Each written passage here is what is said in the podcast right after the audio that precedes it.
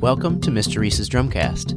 I'm your host, Matthew Reese. In every episode, I introduce a new ensemble that has been composed either by me or by one of my student groups. Thank you for joining me to explore another new drum ensemble.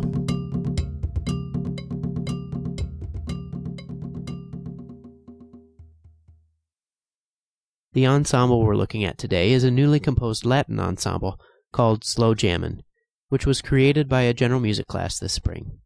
I like this ensemble because it really reflects the personalities of the group that composed it. A large, educationally diverse group of sixth graders, they have really embraced the idea of ensemble, both musically and as a learning community. Let's look at each of the parts for the ensemble, then listen to the whole thing. The clave part is a standard 3 2 clave. It can be easy to rush, so the students worked on really feeling the heavy pulse of a slower two beat groove while they play the clave part.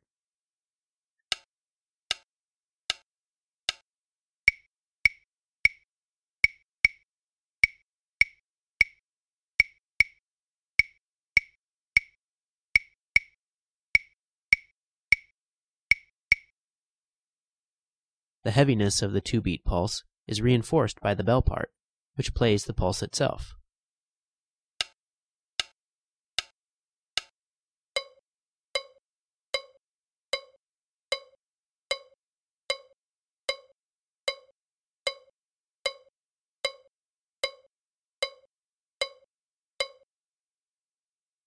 The timeline parts combine to create a double timeline feeling. This is similar to the effect achieved by the clave and bell in the World Music Drumming Ensemble 6, just in a 2 beat feel rather than a 4 beat.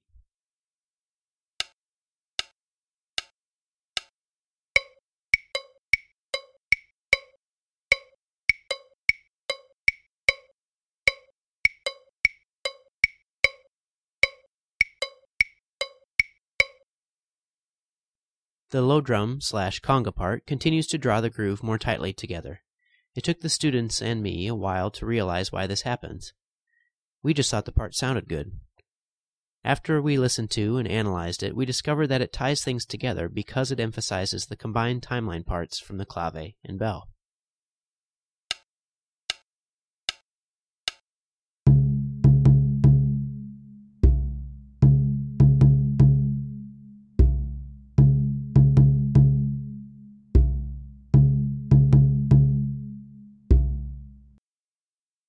The Güiro enters next, adding some interest to the spaces in the timeline and drum parts.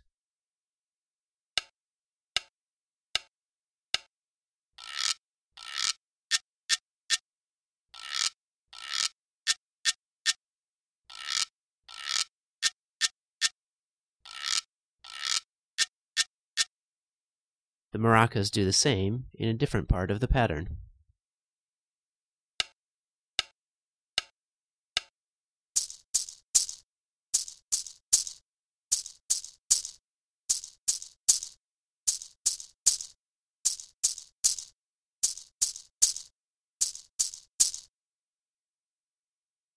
The highlight of this piece is the bongo part.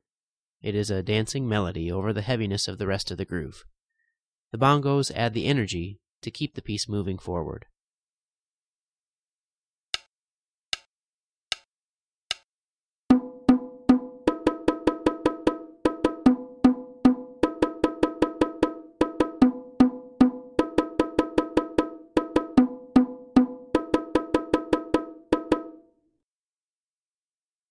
Have to add a little history to this ensemble before we listen to the whole thing, because I think it is really a part of the story of the song. As I mentioned before, this is a large group of sixth grade students with various educational needs. One of the students is an autistic boy, who at one point was not going to be allowed to take my class because he has issues with loud noises. He started the class on a trial basis, and he has really thrived over the last several weeks. This is partly due to his own musical ability and initiative, and partly to the tremendous support I have seen from his classmates. He's usually fairly reserved, just trying to do the best he can to play each of the parts in the ensembles. While we were searching for a complementary bongo part to fit in with the rest of the ensemble, my autistic student piped up and asked if we could try his idea. He played the part by himself for the rest of the class, and everyone knew it was the perfect part for the ensemble.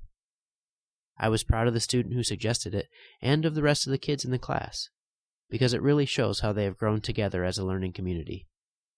We have since moved on to other things, but the same student asks, nearly every day, if we can record the ensemble on video. It makes me smile every time. At any rate, here's the full recording of Slow Jammin'. The parts come in one at a time until the groove is established.